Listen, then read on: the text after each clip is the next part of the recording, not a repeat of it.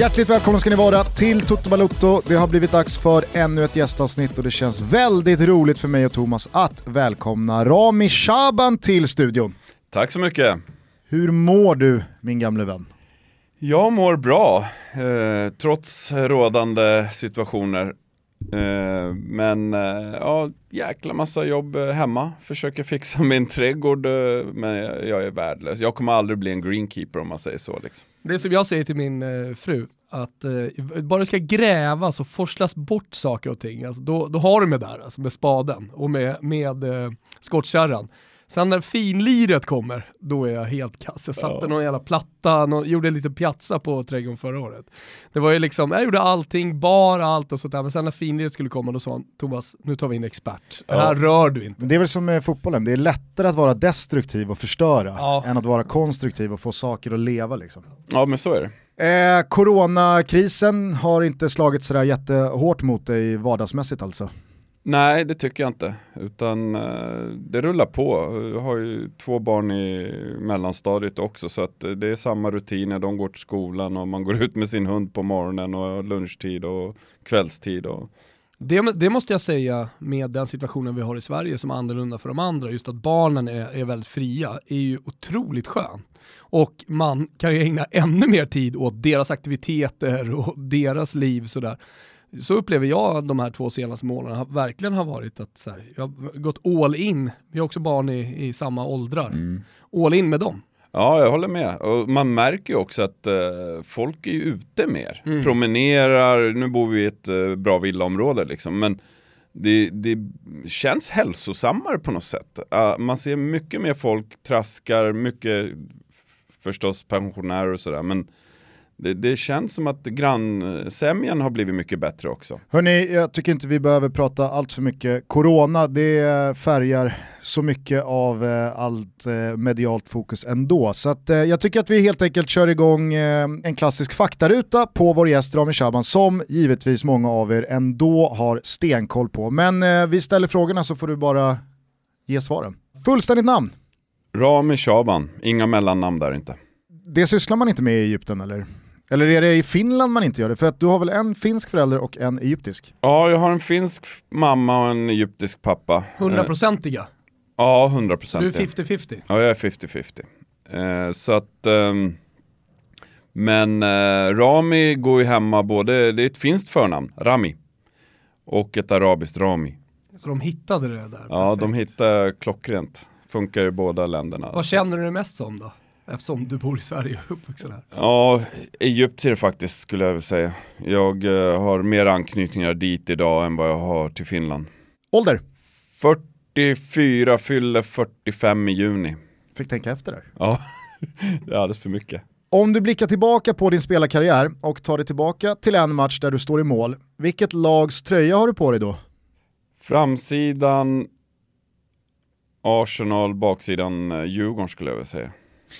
Jag tänkte faktiskt på det igår när jag satt och förberedde det här avsnittet lite, att så här, fan, Rami har varit ganska bra på att inte liksom labla sig själv som vare sig Djurgården eller Bayern.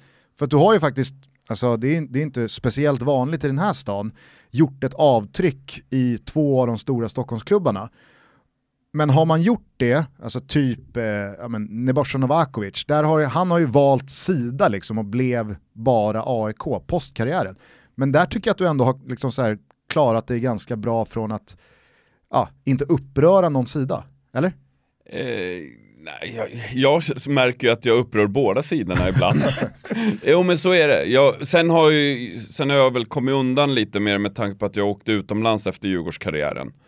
Eh, så att jag hade några år utomlands. Det var inte så att jag gick direkt från Djurgården till Hammarby. Nej. Eh, det har nog en hel del med det att göra. Men jag har ju sett eh, min första match med Hammarby mot Djurgården. Då var det ju banderoller som eh, inte ska sägas här liksom. Nej, men jag tänker mer efter karriären. Alltså idag så känns det som att, ja, är Rami Shaban, Djurgården eller Bayern? Ah, jag vet inte vad jag skulle svara på det. Nej, jag tror inte jag... Du svarade ju Rami på nu. Ja, nej, men jag har inte egentligen svaret där heller exakt. För jag, Det är inte så att du har ett supporterskap i grunden? Nej, det har jag inte. Eh, jag har, eh, som jag alltid har sagt, jag var inte sådär jätteintresserad av fotboll förut. Eh, inte sådär superintresserad idag heller. Men så det har inte blivit att man har hamnat i ett fack. Jag har ju fått den här frågan tusentals gånger mm. liksom. Men jag, eh, men handen på hjärtat så kollar man eh, karriärsmässigt så hade jag en eh, mycket trevligare karriär i Djurgården.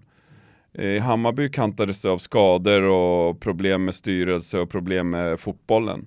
Så att kollar man tillbaka på min fotbollskarriär så hade jag, även om det bara var två och ett halvt år i Djurgården kontra fem i Hammarby, så han är ju med och vinna SM-guld eh, med Djurgården, cupguld med Djurgården. Alltså, gå upp i allsvenskan. Gå upp i allsvenskan, vinna superettan. Uh, och i Hammarby var det nästan tvärtom, där åkte vi ur allsvenskan. Nu var inte jag så delaktig det året, men det, det kantades av problem i klubben och mig liksom med skador. Så att uh, jag har ju på så sätt hade jag en bättre karriär i Djurgården än vad jag hade i Hammarby. Supporterskapet kanske ligger i Sickla IF? Ja, jag började ju Järla, eller började i Fisksätra egentligen. Uh, sen, uh, Sanslöst mycket klubbar finns det ute i Nacka, Hoodsen. Alltså. Mäktiga Fiskis. jo, de är, de är med, eller Orminge också. Ja. ja. Nej men det... Markoolios Markoolios ja, Exakt, ja. med palmer och grejer. Orangea tröjor. Ja. Nej men det, det, det, finns för mycket klubbar kan jag tycka. Mm. Uh, med tanke på om man kollar på när jag spelade i Nacka, det var ju Järla, det var Fisksätra, det var Bo. Atlas Copco på den tiden, Just det är Sickla idag.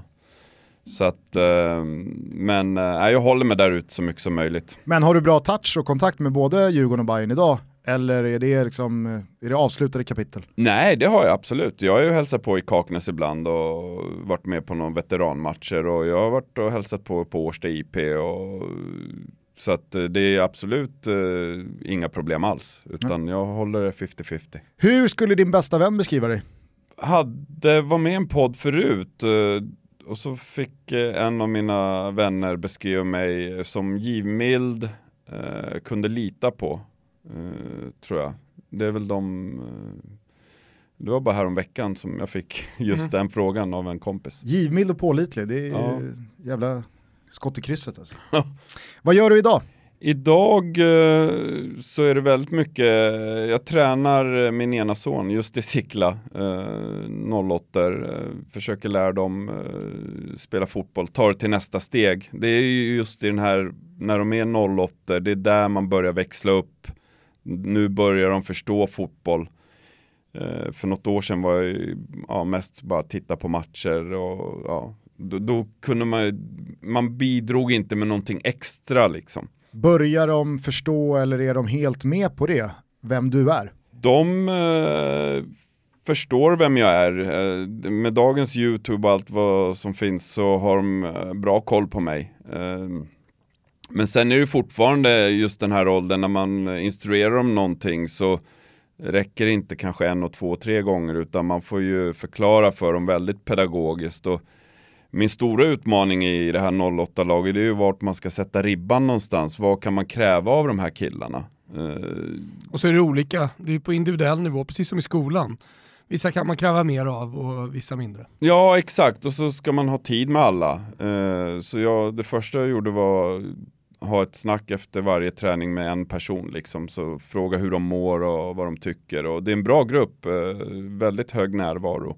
Så att alla vill ju, men det är som du säger att det är nivån eh, från eh, toppen till eh, botten, den eh, är stor men den kunde ha varit större. Jag tycker ändå att de har en hyfsat bra nivå. Om Ramis killar har koll på att han har spelat VM, Champions League, Premier League, har dina tjejer koll på att du ändå har gjort ett par bra, par år i Italien. Exakt, bra ja, insatser i... Ja, ja, i Lodos Novanta. och, ja, ja, ja. Det, det, det, är klart. Finns det också på YouTube? Alltså, de, de har förmodligen ännu bättre koll på det än, äh, än vad Ramis grupp har. Eh, så är det ju. Bästa spelare du spelat med? Uh, Henri skulle jag säga. Klokaste bergkamp. Eh, om vi begränsar det till svenska spelare?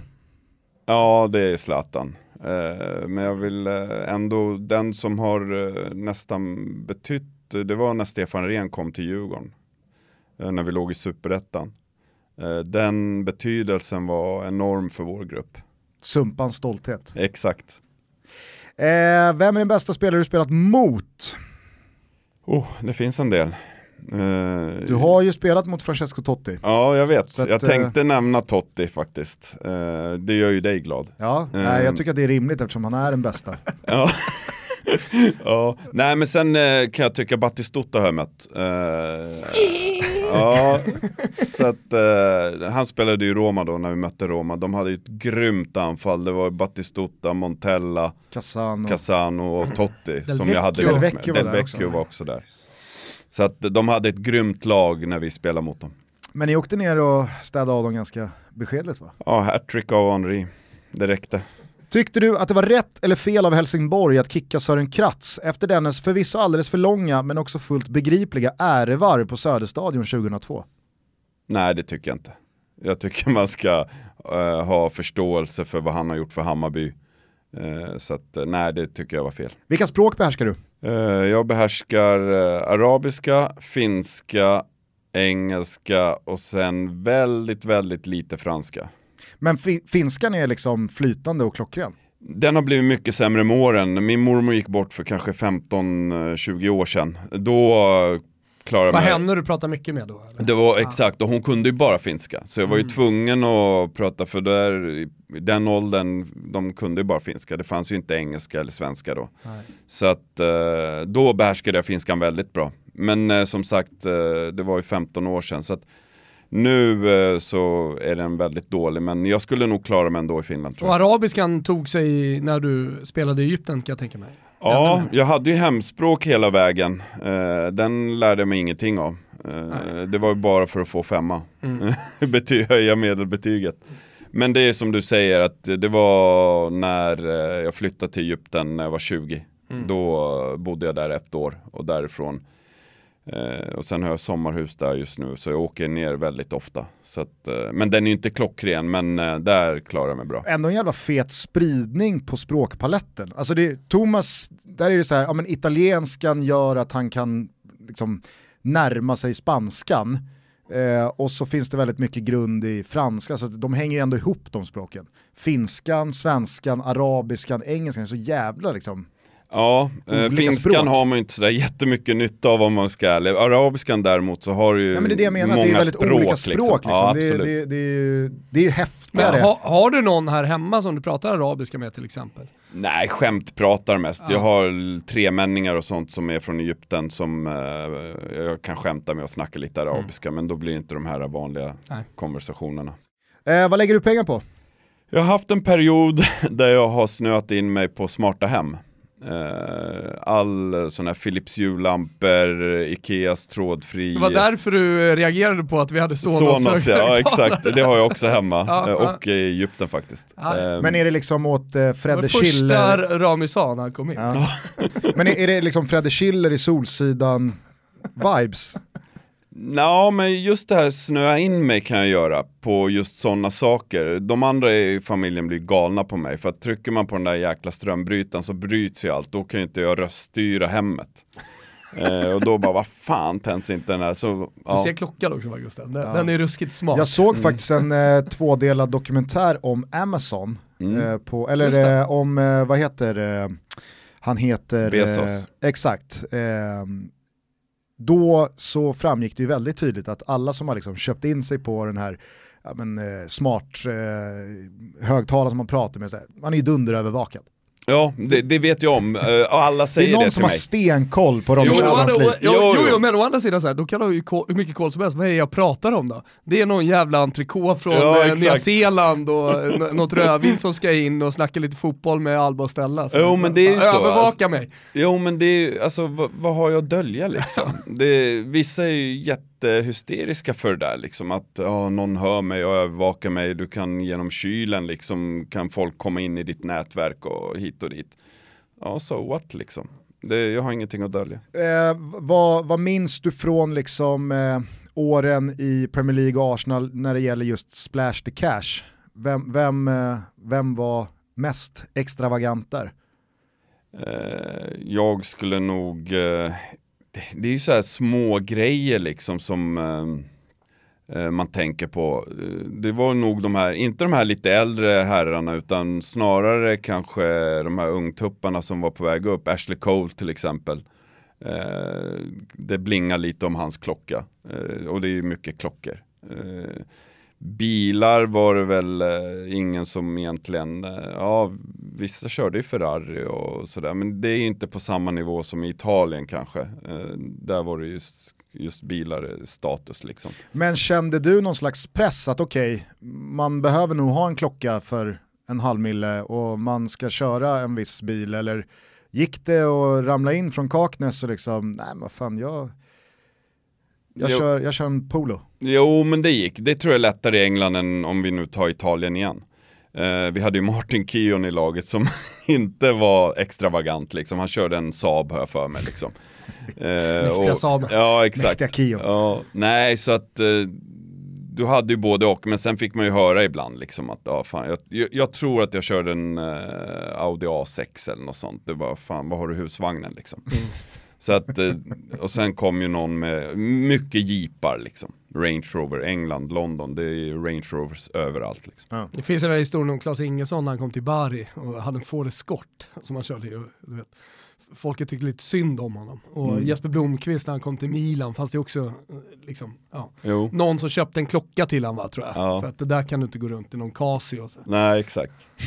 Casio, vad fan är det? Eh, vilken tv-serie ser du just nu? Uh, nu kollar jag faktiskt uh, på Dplay, jag kollar på sådana här uh, evil lives here liksom så här, uh, jag snöar in mig på så här massmördare och mördare och ja, helt sjukt egentligen. Uh, men uh, det är kanske därför jag sover i gästrummet också, för att frugan är inte så sugen på det där. Men uh, just sådana här dokumentärer om uh, True crime. Liksom. Ja, hur kommer det sig att man blir en massmördare liksom? Sånt kan jag snöa in mig på. Vad är det som får dem att bli sådana? Man får ju ändå säga att det rullas upp en dokumentärvänlig mordhistoria i Norge just nu. Med han miljardären. Herregud ja. Ja den är ju galen. Den P3-dokumentären ser man redan fram emot. Ja, verkligen. Vilka tre gamla lagkamrater hade du själv isolerat dig med en månad? Ray Parler. Måste ha lite glädje. Eh, jag hade nog eh, Samuel Vovå mm -hmm. i Djurgården. Just Som är gudfar till min äldsta son. Eh, sen skulle jag nog eh, valt någon man kan köra med lite. Som är ordningsam, som kan eh, eh Magnus Samuelsson i Djurgården. Härlig blandning. Kul invit till Magnus Samuelsson. Du, ska du vara med så att vi kan köra med det en månad? När du tänker på Zlatan Ibrahimovic, vad tänker du på då? Eh, jag tänker på en fantastisk fotbollsspelare, vunnit det mesta som går att vinna. En, en vinnarskalle. Hur såg er relation ut? Eller den kanske fortfarande är väldigt ja, eh, aktiv? Vi sågs för inte så länge sedan. Eh, på Årsta Han har ju varit i Stockholm nu ja, länge. Jo. Karantäntiden. Så då har jag träffat honom och hans fru Helena. Eh, du är aktiv i, i Sickla och med kidsen. Han är också en 08, Maximilian ja, va? Ja. Eh, som är, spelar i Hammarby nu, ja. i, på Årsta i deras akademi. Där. Stämmer. Eh, han, vad jag har förstått, extremt aktiv va? Om han är det? Ja. Eh, det kanske inte var något ni pratade om? nej, vi liksom pratade faktiskt... från Hammarby. Kanske inte just i det laget, men generellt sett. I... Ja, men han är nog engagerad, det är han. Eh, men det är också en balansgång det där. Det är svårt för honom med tanke på den person han är också. Eh, det är ju inte lätt för hans grabb och kan jag tänka mig att ha en pappa som Zlatan. Så att går det lite motigt för honom så tror jag det blir skitjobbigt för honom. Så att det där är nog väldigt viktigt att vara väldigt försiktig med. Sen eh, tror inte jag han har något problem att komma in i Hammarbys akademi, även om man kanske inte kvalitetsmässigt idag. Jag tror att man säkrar upp snarare än eh, ser just spetskvaliteten idag på honom. Eh, om, om vi bara håller oss till det fotbollsmässiga kring Zlatan. Era vägar korsades ju eh, under landslagsåren 2006, 7, 8. Eh, sen så är det klart att han kanske har fortsatt utvecklas, men från den tiden, hur skulle du bedöma honom som avslutare?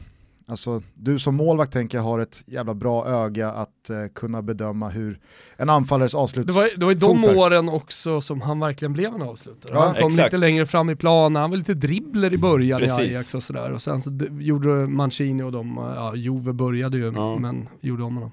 Precis vad jag skulle säga. Eh, jag mötte honom när han spelade i Malmö också med Djurgården eh, fyra gånger, för de låg ju superettan med oss. Det är dig han gör eh, dribblings eh, liksom solorädmålet på. Ja, den kom upp den. Ja, det har du gjort flera gånger. Det kanske i och för sig inte är något större avslut, det är väl stö- alltså det, det, bedriften är väl mer eh, bollkontrollen och Ja, vägen fram. Och det alltså jag har mött honom fyra gånger tror jag. Jag eh, har släppt in ett mål av honom. Jag har, jag har nog räddat fler skott av honom än vad jag har släppt in om man säger så. Men det är det man kommer ihåg. Men på träning och sådär, var han en överjävlig avslutare eller? Eh, Ja, han, hade ju, han hade ju- han blev ju det mer med åren när han insåg sina begränsningar. När han började, kolla Ronaldo till exempel. Det är också där, han är ju en eh, straffområdesspelare idag. Förut så hade han ju, täckte han ju e, ännu mer, gjorde ännu mer. Jag tycker Zlatan är lite likadant, att han, han idag är han ju en eh, killer i boxen liksom. Och det var han eh, inte på samma sätt eh, när vi spelade ihop. Eh, men då gjorde han ju mer ute på plan också, dribbla och ja. Så att eh, jag tycker han har utvecklat sitt eh, spel på rätt sätt om man För säger det så. måste jag säga en sak, om jag bara tänker lite spontant sådär, är ju till exempel han, hu- hans huvudspel.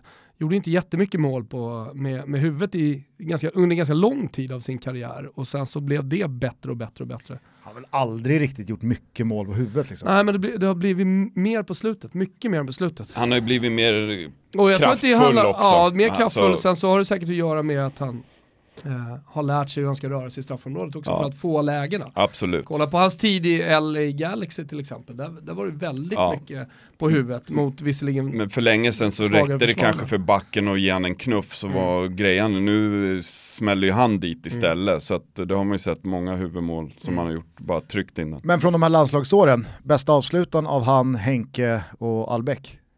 Eh, Handen på hjärtat. Jag personligen så hade jag nog svårast för Marcus Rosenberg. Okej. Han var nog lurigast, skulle jag vilja säga. Åh fan. Mm. Vet du vad jag ska göra i helgen? Berätta. Det skulle bli lite halvdassigt väder så här. det är röd dag och det är valborg och det finns ju lite lediga timmar. Mm. Men prognoserna ser ju lite halvmörka ut. Så att jag ska eh, kliva ner eh, ett par eh, runder golf och istället knäcka en Pepsi och logga in på Simor. För vet du vad de har fyllt på med där? Nej.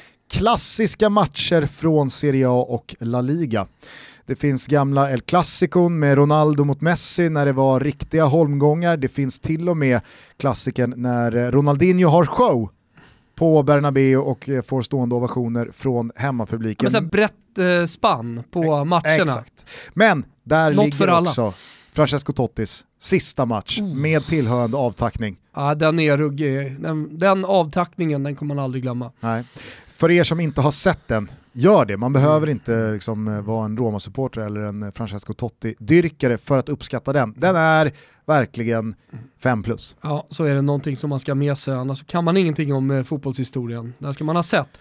Härligt att ha med oss eh, Simor va, eh, i båten. Jag vill också rikta ett stort tack till Pepsi som är med och möjliggör Toto Balutto. Det har börjat komma in små videos på, du vet, spraket, isen, fulla glas, Citronskiva. citronskivan, Sommarpepsi. sommarpepsin. Ja. Ja, jag, sa in. jag ska ta en sommarpepsi till de här Ja. klassiska matcherna. Glöm inte bort att filma. Nej. Jag älskar spraket när pepsin möter isen och sen citronskivan, man ser hur god den kommer bli. Mm.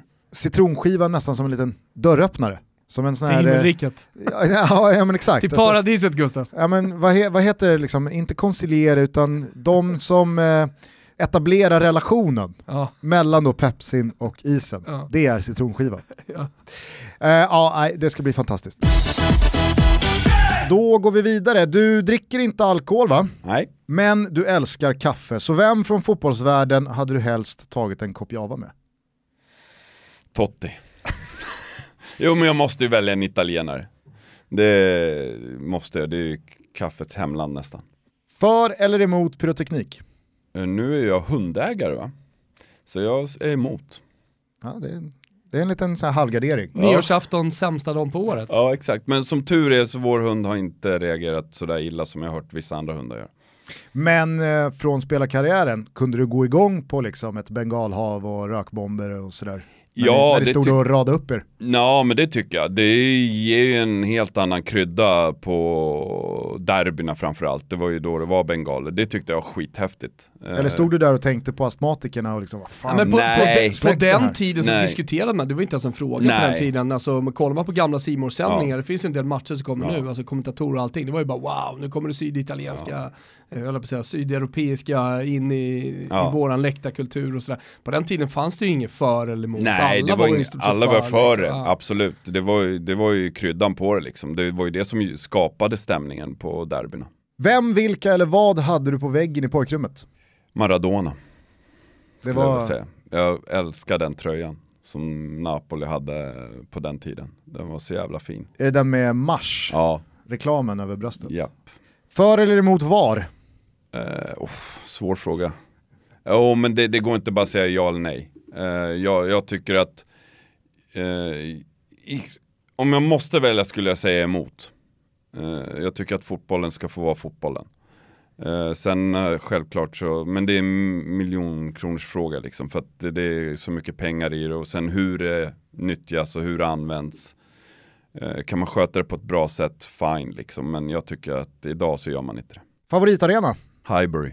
Jag hann aldrig besöka Highbury, eh, men det är ju en av de liksom mest mytomspunna arenorna som har gått i graven. Så vad, vad, vad var det som var så jävla speciellt med det?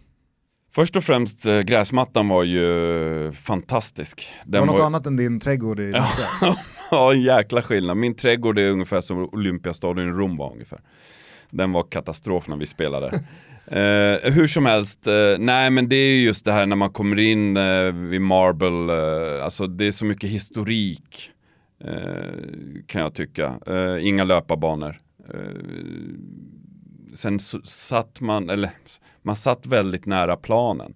Så att det var nästan så att man eh, spelade på Stadshagen försäsongsmatch när du hade alla fans runt plan. Den känslan var det. Det enda nackdelen är kanske att den var öppen vid sidorna. Eh, det kan jag tycka om man ska hitta något minus med Highbury. Eh, mäktigaste numret du har i din telefonbok? Mm, eh, det är nog uh, Henri skulle jag vilja säga. Hörs ni? Eh, nej, det gör vi inte. Jag vet inte ens om han har kvar det numret. Det är högst sannolikt eh, så har han inte kvar det numret. För det byts nummer hit och dit liksom. På något sätt så, alltså så här, jag är med dig, det tänk, jag tänker också så här, äh, men fan de där, de där spelarna, de där personligheterna, de, de borde väl rimligtvis byta nummer titt som tätt. Men sen så tänker jag också så här, varför då? De tycker väl det är lika jobbigt att byta nummer som en annan? Ja. Eller? Ja, Eller så har de folk som gör det åt dig. Ja, nu kanske, men då var det ju i alla fall det här att det var inte, du hade dina närmsta, du hade en telefon för dina närmsta. Eh, sen hade du en för kanske ja, lite utanför dina närmsta. Eh, och byter du det numret, det, mm, det är inte så jävla farligt liksom. Du, du har ändå din närmsta krets runt dig. Så att eh, om Kreti och Pleti får tag i numret, det är bara att byta. Har du liksom. direktlina till Zlatan? Ja, det har jag. Det tror jag. Svenskt nummer eller? Eh, ja, ett svenskt nummer. Men Zlatan är inte lika mäktig som Henri. Det får vi väl ändå tillstå. Eh, Nej, det men det jag- säger eller? om, jag, jag var bara tvungen att fråga. Eh, vad gör dig riktigt, riktigt arg? Eh, hyckleri, skulle jag vilja säga. Med all din erfarenhet från fotbollsplan, vilken är den mest underskattade egenskapen hos en fotbollsspelare? Och nu tänker jag att du får hålla dig till utespelarna, för vi ska köra lite målvaktsfrågor sen. Eh, mest underskattade, det är en spelare som gör andra spelare bra. Det var fan exakt vad Janne sa när han var här för några veckor sedan också. Jaha. Alltså den här förmågan att bara med små, små detaljer, kanske en position, kanske att sätta passningen på rätt fot, att prata, att styra, att liksom lyfta andra spelare. Ja. Hur många som har den? Eh, Jag sa ju att Bergkamp var den klokaste. Eh, han är ju den som, är, som jag tänker på direkt när jag får den frågan. Eh, och det har jag sagt förut också, Henri skulle aldrig vara den spelaren han var, eller blev, om inte han hade Bergkamp bredvid sig. Nej. Eh, så att, äh, fantastisk fotbollsspelare. Gjorde äh, saker som ingen annan kunde göra. Bara på tal om Bergkamp nu när han dras upp och vi faktiskt sitter med någon som har spelat med honom och delat omklädningsrum med honom. Pratade ni någon gång om hans flygrädsla och hur den liksom handikappade honom som en spelare över en hel säsong? Han åkte ju inte på bortamatcher som krävde flyg och så vidare. Ja, vi alltså hur jävla nojig var han? Jo, vi pratade om det ganska mycket han och jag. Ja. Eh, för jag tycker också det är lite obehagligt att flyga. Eh, så vi, eh, jag pratade, inte en och två gånger, vi hade långa samtal om just flygrädsla. Och han, hans råd till mig var att Rami, börja inte att inte flyga. Eh, för då kommer du förmodligen inte flyga. Eh, för han åkte ju upp med lagbussen. Eh, med eh, materialarna. Eh, och jag frågade om jag skulle hänga med någon gång eh, i lagbussen istället för att ta flyget. Han bara, nej gör inte det. För att, eh, ja, liksom öppna den dörren. Mot, ja, öppna inte den dörren. Utan... Hur många procent flygrädsla var det, hur många procent var det, fan här har jag en öppning och skaffar mig en riktigt tight relation till Dennis? nej, det, var, det handlade faktiskt bara om flygrädslan. Eh, sen eh, våra materialare var hur sköna som helst, som de flesta materialare är i de här fotbollsklubbarna. Fantastiska människor, gör ett jäkla jobb gör de. Eh, så att, eh, nej men det var enbart flygrädsla. Det var, men just det här att Sen i England är det inte, det var inte så jäkla svårt, det är inte så stort land heller så att eh, han stack, det var knappt man märkte av det på de inhemska matcherna att han eh, inte var med på flyget. Uh, så att, men självklart så, du begränsar det ju. Han missade ju Champions League-matcherna borta. Det var någon han var med om, det var Holland där man kunde åka buss eller tåg. Men, men liksom led han av det upplevde du, eller Nej. var han fine med det? Nej, jag, han var fine med det. Han, eh, han har gjort sina resor liksom. Han, eh, sen tror jag att han kan känna så nu idag. Eh, med tanke på om han ska resa med familjen. Mm. Eh, det tror jag däremot, eh, snarare än fotbollsrelaterat. Sen om han missar en, han har ju spelat alla de här stora matcherna liksom. Sen om han inte var med Barcelona borta eller Madrid borta, det för honom tror Familjen jag... bara skakar på huvudet när det semesterplaneras och, och norra Frankrikes kust, kust bollas upp igen. Ja, exakt. Helvete. Men eh, vet du om eh, det var så här för honom hela karriären eller var det någon händelse, alltså flög han första åren eller? Ja, det gjorde han. Jag, jag tror det var efter USA-VM 94 när de flög hem, om jag inte minns helt fel. Uh, Mäktigt om man körde båten över. Ja, nej men då, det hände någonting tror, tror jag att Holland, det hände något med flyget, det var väldigt turbulent eller någonting.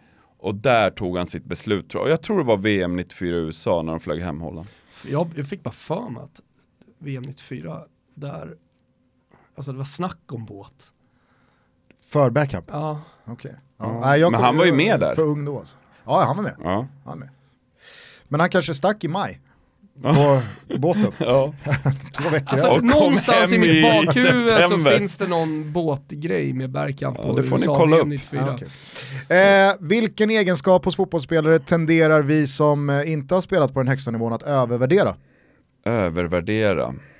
Bra fråga. Den har jag nog inte fått. Det är inte så att du kan minnas att någon har sagt, ja men han är så jävla bra på det här och du har känt, ja, jo men det, det, det är inte jätteviktigt att man är Vi har diskuterat ganska mycket det här med mål, målvakter och fötter. Liksom. Uh, ja, Pep Guardiola kan... är inne på det så jävla mycket och så, ja. så fan rädda bollarna och styr ditt försvar lite grann. Jo, men jag, jag, kan känna så här, jag, jag var hyfsad på fötterna uh, kontra Andreas Isaksson som hade det svettigt liksom. Du såg ut som uh, Stefan Rehn bredvid Isaksson. Jo, men sen, och sen kollar man så här, okej, okay, hur många mål kostade hans fötter egentligen? Jag kan inte minnas något. Eh, samtidigt så är det en trygghet för backlinjen att veta att jag kan lägga den på Ramis vänsterfot, spelar ingen roll, eller hans högerfot. Så att, men det absolut, det, det kan vara en uh, grej, jag har inte full koll på statistik och sådär, men uh, det kan vara en grej som, uh, och det är svårt att veta det där med uppbyggnad, hur, som du sa, att Guardioles målvakter ska vara skitbra med fötterna. Sen har ju de kostat en del poäng för Guardiola, det har inte Isaksson gjort eh, för... Ha, Isaksson hade ju aldrig värvats av Pep. Nej, det, det hade han, nej, nej, men det hade han inte gjort. Men eh, ja, det kan vara en sån sak faktiskt. Ja. Eh, om du inte får svara Messi eller Ronaldo, vem är världens bästa fotbollsspelare? Nu är jag ju lite partisk, men Mohamed Salah. Alltså, det, det, det, är kul att du säger det och det är ju absolut inget orimligt svar. Han har ju öst in mål i kanske världens bästa lag de senaste säsongerna. Du som halvegyptier, eh, kan du på något sätt eh, ta oss in i liksom, Egypten och hans position där? Hur stor är han och vad är fotbollen och Mohamed Salah i Egypten? Eh, den är ju gigantisk. Eh, den, eh, han har haft lite problem och jag kan förstå att det blir problem för han. Ehm, han, eh, vi kan säga så här, är det en reklam på tv, är det fem reklamer så är han med i tre eller fyra av dem under ett kort reklamavbrott. Och han, han lever ju ett liv i Liverpool där han har allt liksom. Han kommer till Egypten, en fantastisk människa är han. Han har ju byggt sjukhus, han otrolig så. Eh, men sen är det egyptiska Federation fotbollsförbundet liksom. Som försöker rida på den där vågen och där har det blivit en clinch. Mm. Uh, för de har använt hans uh, varumärke, varumärke på ett felaktigt sätt. Alltså typ som att han har sålt ut sig i för hög utsträckning eller vad? Ja, att förbundet har utnyttjat han, säg att det är en så bild på flygplan, ja. så har han blivit förbannad och agenter har blivit förbannade för det är så många runt honom. Uh, och det är där tror jag att det är det Klassiska som... bildrättigheterna Gusten, som ja, italienarna, eh, Napoli framförallt, eh, ja. jobbar med. Jo men, men det är sådana är... grejer som gör, men fotbollsmässigt så sa jag redan när han var i Roma, att det där skulle vara en klockren spelare för Arsenal. Eh, men tyvärr. Vad tycker du om eh, Mohamed Salah som avslutare? Eh, Toppklass eller eh, några procent under va? Ja, några procent under. Ja, men så här är det. Han, han hade ju skitsvårt. Han skapade ju enormt mycket chanser när han var i Italien, men förvaltar dem inte. Eh, det tycker jag han har utvecklat enormt mycket sista åren. Det är bara att kolla hans statistik i England, liksom, hur mycket mål han har gjort. Mm. Eh, det var ju den bit, den har ju gått åt rätt håll liksom. Men eh, så mycket som han skapade i Italien så skulle han gjort dubbelt så mycket mål. Eh, jag är bara nyfiken, alltså om man jämför till exempel med Zlatan så finns det ju ändå, ja men kanske inte två vitt skilda läger, men i alla fall mer än ett läger vad gäller kärleken till Zlatan. Alla är ju liksom inte, oh Zlatan är kungen av Sverige och vi älskar och dyrkar honom till sin dör. inte de här tiderna. Nej, exakt. Men, men du, du, kan ju faktiskt backa bandet, så har mm. det varit ju under hela hans karriär. Ja, fast det har ändå funnits liksom eh, kanske en äldre generation av gubbar som tycker att Zlatan är en kaxig invandrarkille som Som inte är en lagspelare. Nej, och det är såhär, mm. jantelagen ja. och så vidare och så vidare. Mm. Men är det 100% alla älskar Salah i Egypten? Ja, det är det. Det är inget snack liksom. Nej det är inget snack. Det, och det är där har du stora skillnaden. Och sen så undrar jag om man jämför, nu har inte det, liksom, det har inte duggat stentätt med egyptiska fotbollsstjärnor eh, de senaste 30 åren, men om man jämför då till exempel med den största Presal, i alla fall i, i mitt medvetande, Mido, mm. är det liksom... Är det, Fina Mido. Ja, men är, är det olika världsdelar och planeter eller var han en lika stor stjärna Ja, han var nog, eh, han var inte lika stor som eh, Mohamed Salah. Eh, det var han inte. Men han, eh, Mido var ju mer av en karaktär, precis som Zlatan. Eh, de eh, eh har ju haft sina duster i Ajax och och Mido känner jag en del, jag träffade honom för inte så länge sedan heller i Kairo. Hur är hans fysiska form? För det, ja. det dök upp bilder först på honom när han stod på någon båt där, när, när han inte... Eh, han var ett så liksom kallat ras. Ja, ett så kallat, oh, man, eh, fast ändå Nej, såhär, det var ett ras. väl, jo, jo men välmående, solbränd, härlig, eh, sådär. Eh, och, men sen dök det också upp bilder när han hade då deffat ner sig igen.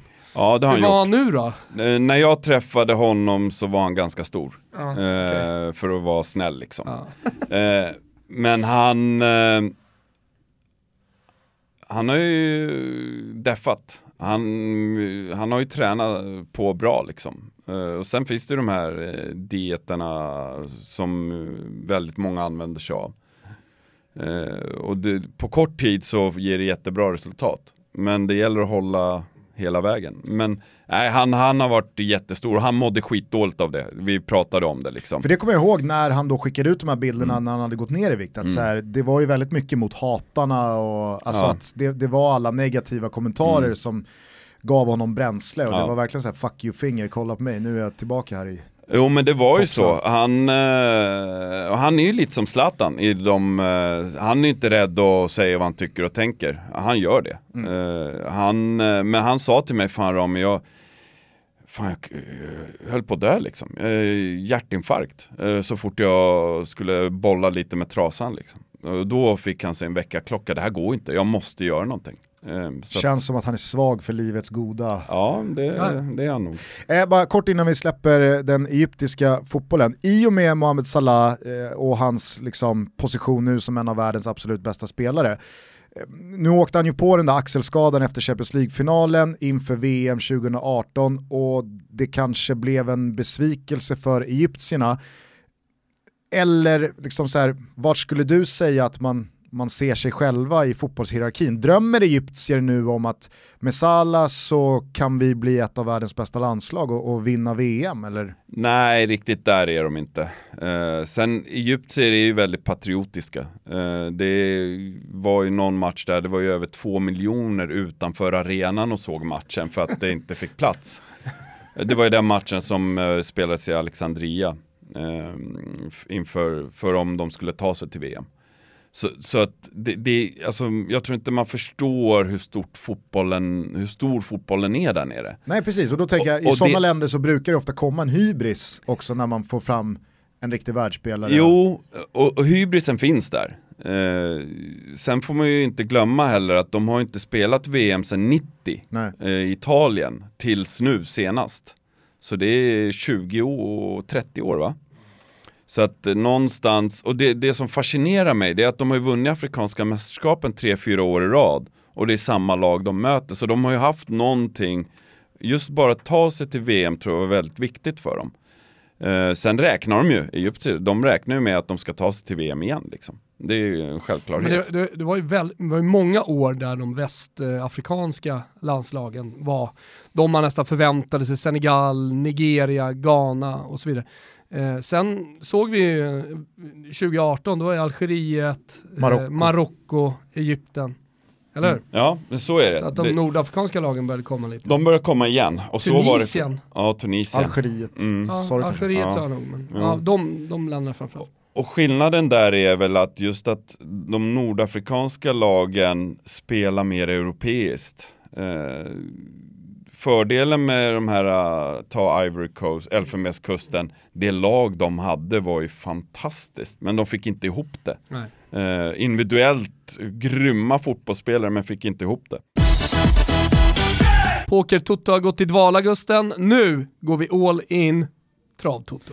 Precis, när eh, april eh, blir maj, då hoppar vi upp i sulken, tar plats bakom kusarna och sätter av mot Elitloppet. Jajamensan, och då kanske folk undrar vad fasen är då Trav-Toto och vad är Betsson vad det gäller trav? Många tänker såklart på V75 och så vidare. Jo, det finns en del fördelar bort hos Betsson Gusten, berätta. Nej, men eh, framförallt så erbjuder ju Betsson både bättre odds, fasta, men också rörliga odds. Man har haft bättre odds än ATG på vinnarhästen vid 81% av loppen senaste året.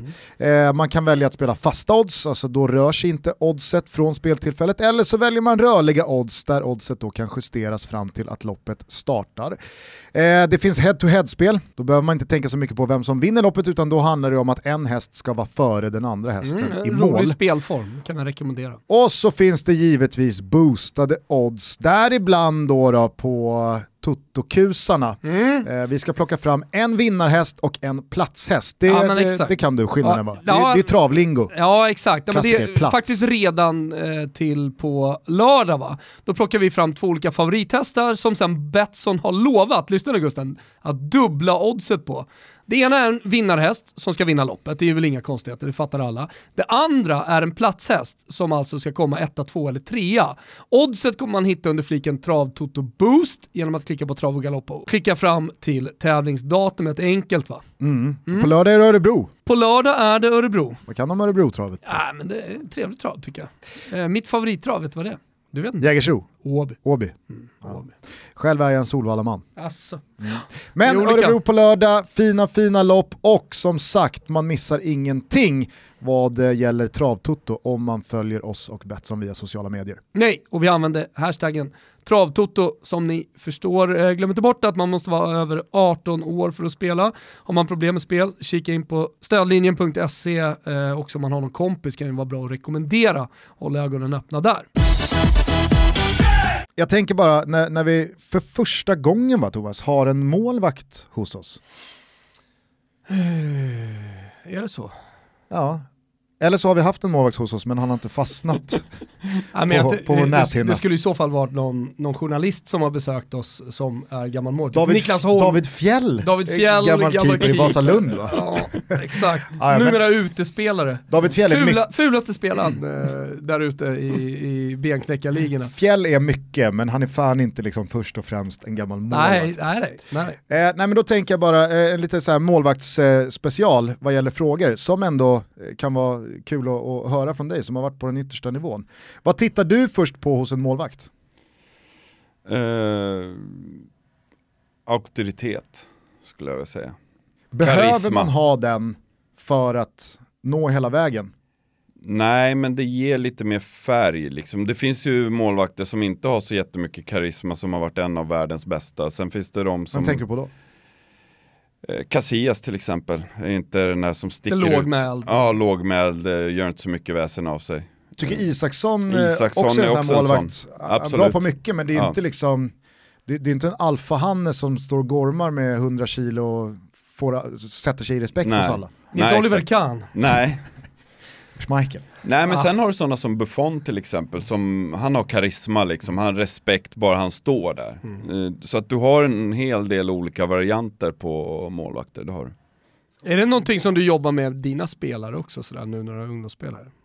Ja, jag vill att de ska höras mer, men det är Ja. generellt, jag tror det är inte bara målvakter. Jag skulle man- kunna ta en timme och bara stå, stå och vråla med dem, eller hur? Ja exakt. Det Högre! Det, som, Det ja. ska eka hela precis. jävla Nacka. Och sen spelar de vid sidan om innan träningen, då hörs de som fasen Mm. liksom. Men så fort de kliver in på fotbollsplan, då är det som tysta möss. Det är det som fascinerar mig.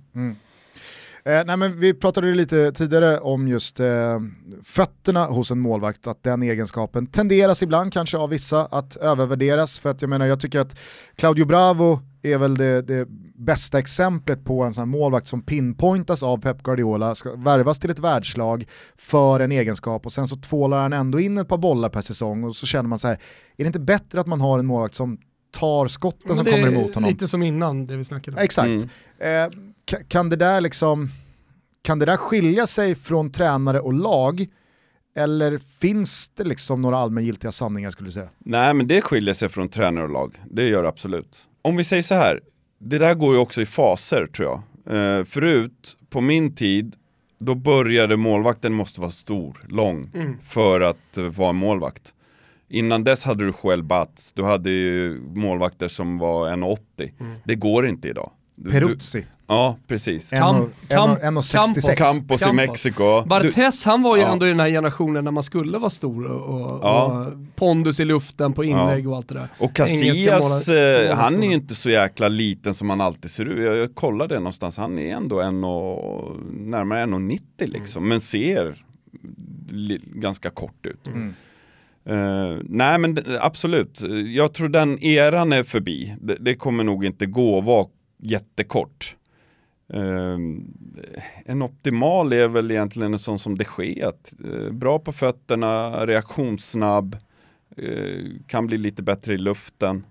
Vem Eh. håller du som världens främsta målvakt idag? Jag gillar Oblak. Ja. Eh, det är en målvakt som är Han är också inte så här som inte gör så snacka som- mycket väsen av, men, men har ändå någon slags low-key karisma och, Ja. tycker jag. Och, Ja. och har pondus i straffområdet. Ja. Ibland kan man ju leda genom sitt spel också. Ja exakt. Det, det är en målvakt jag brukar på. ta upp för att han eh, får inget, alltså han syns liksom inte utan Det är väl också en målvakt som har lite allt. Alltså Ja. det är ingen egenskap som sticker ut. nej, Och i, alltså åt något håll. nej, Han är jätte, jättebra på det där eller Nej. jätte, jättedålig på det där. nej. Eh, och det, som utespelare kanske du har en större variation liksom. Du har någon som är snabb, du har någon som är stor, du har någon som är en klok eh, spelfördelare liksom.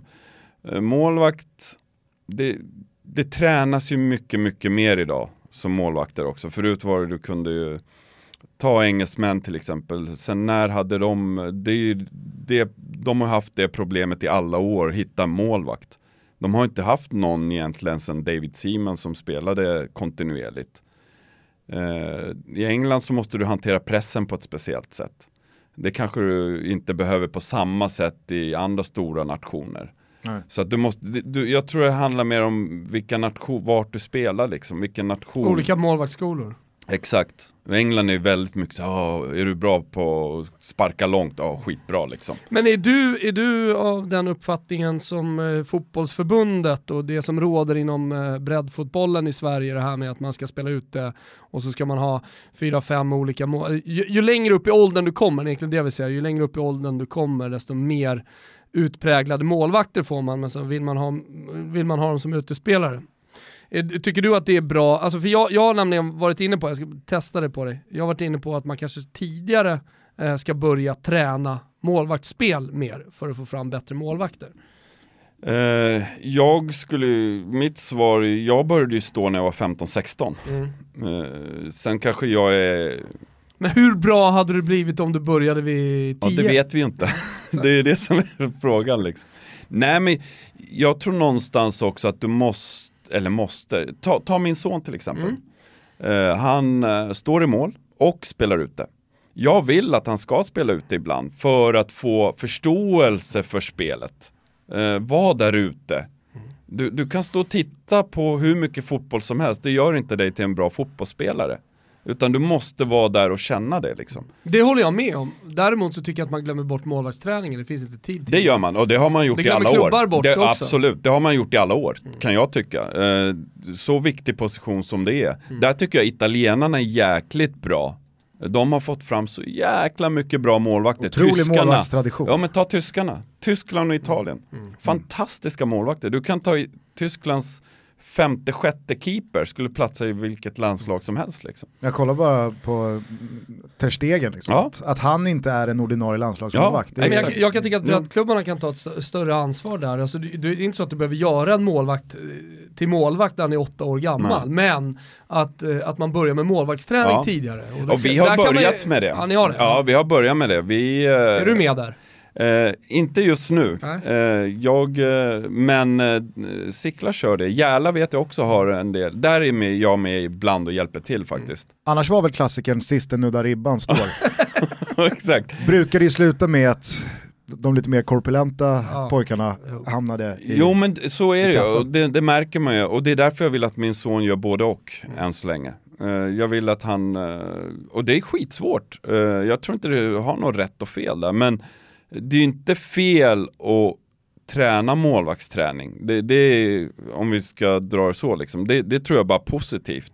Eh, Det är också lite, eh, jag tänker det är smidighet i det som man kan ta med sig upp det är också. smidighet, koordination, det är väldigt mycket som du tränar extra liksom för att bli en bra målvakt. Finns det någon eh, yngre svensk målvakt som du tittar lite extra på och håller högt? Och då pratar jag inte liksom om någon 14-åring som du har sett på något eh, läger, utan någon i allsvenskan som ja, kanske är redo att ta över efter Robin Olsen när hans eh, tider Hur kommer. många yngre finns det i Allsvenskan som står? Ja. Ja, men det finns Marco väl- Johansson, Ja, men jag, alltså, så här, väldigt många pratar ju om Isak Pettersson i, i Norrköping, eh, du har Pontus Dahlberg som lämnade Göteborg för Watford eh, för eh, Kollar du ens allsvenskan? Ja, det gör jag en del, absolut. Eh, sen, eh, det där är ju så jäkla svårt. Vem fan trodde att jag skulle hamna i Arsenal liksom? Eh, Vem fan trodde att Tommy Vaiho skulle spika igen Ja, och ta exakt. Djurgården till ett SM jo, men exa- 2019? jo men det är det jag menar, det, det är skitsvårt att svara på det. För det handlar om tillfälligheter, det handlar om en del tur och sen handlar det om ta chansen när den väl kommer. Liksom. Absolut, jag tänkte bara om du senaste åren har sett en keeper i Allsvenskan som du tycker, fan den där målten är jävligt nej, bra. Men jag, jag, kan se att Dahlberg har eh, rätt karaktär tror jag. Sen gäller att man, eh, när han flyttar, han har inte fått spela så mycket. Eh, det handlar om speltid också. Visserligen fick ju jag knappt spela så mycket i Djurgården och eh, sen fick jag inte spela så mycket i Arsenal heller visserligen. Men det handlar om att ta chansen när den väl kommer för du får inte så jäkla många chanser. Och sen Nej. är du 19 år och gör några grodor, det är inte så jävla lätt eh, att, hantera, att mentalt. hantera det mentalt. Är du stark mentalt, det är ju omöjligt att se förrän du har blivit testad. Det hände ju Oskar Linnér till exempel. Ja, när han exakt. Grodor. Men det, det är väl liksom, det har väl alltid varit den, den stora distinktionen mellan målvaktspositionen och andra positioner, att det finns heller inte tid att någon vecka eller två veckor senare slänga in den keepern då sista kvarten för att bygga upp självförtroende utan målvakten står. Ja, det är, exakt. Och, och, det är det som blir, för mig är det mer intressant så här, jag, när, om vi tar nu och pratar målvakter, säg att en målvakt är en skitdålig match. För mig är inte det stora problemet. Mitt stora problem är hur hanterar han nästa match? klarar han av att leverera nästa match? Och matchen efter det? För jag vet själv att när jag var i fysisk balans, jag kunde göra en dålig match liksom, som vem som helst. Men sen visste jag, eller visste, jag levererade nästa match. Men mådde jag dåligt mentalt så hade jag svårt att leverera bra matchen efter. Så det, det är så mycket faktorer som gör att en målvakt, ta de Gea, mm fantastisk, bar United när de var som sämst liksom. Och sen nu gör han några grodor. Hur, hur hanterar han det? Det tycker jag är intressant som mål, gammal målvakt. Se hur han hanterar sina motgångar. Och det bevisade han ju ändå på ett jävla bra sätt i början av United-karriären. För det var ju också, ja. alltså första halvåret, första ja, säsongen så var det ett par grodor rejält när han gick ut och hängde tvätt eller missade bollen och sådär. Och det slutade som det gjorde. Ja. Eh, så att, eh, han det är sådana saker ha. som för mig är intressant hos en målvakt. Det, det, är svårt att se ungdomsåren. Men eh, jag märker ju det även på de här yngre killarna att eh, de har en tendens att glömma fort. Eh, vilket är positivt.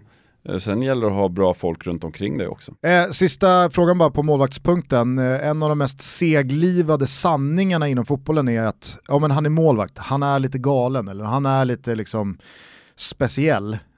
Alltså, hur, hur, eh, hur mycket ligger det i det? Eh, ingen rök utan eld. Men jag har ju stött på båda. Jens Lehmann var ju galen. Uh, utan att sticka under stol. Liksom. Du Men känns han... han som inte går under det epitetet? Riktigt. Nej, det gör jag nog inte. Jag, sen David Seaman var ju totala motsatsen mot Jens Lehmann. Helt normalt, fantastisk kille.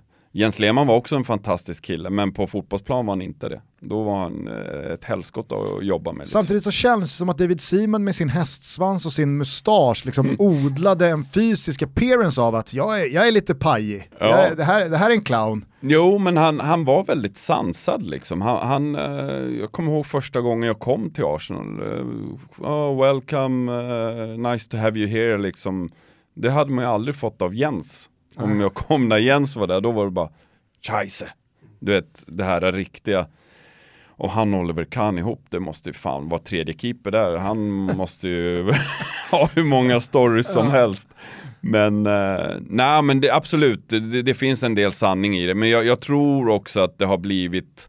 Det kanske har börjat trappas av? Ja, det tror jag faktiskt. Du har ju en väldigt eh, lång och minst sagt speciell karriär, men jag tänker att eh, istället för att ta den från eh, liksom, eh, åtta års ålder på grusplanerna runt om i Stockholm så är det väl lika bra att kasta sig rakt in i the juicy stuff.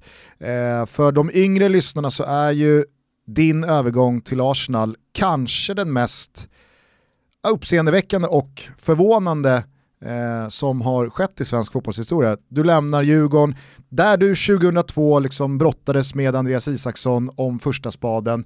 Han stod merparten av matcherna och sen hux flux så går du till Arsenal.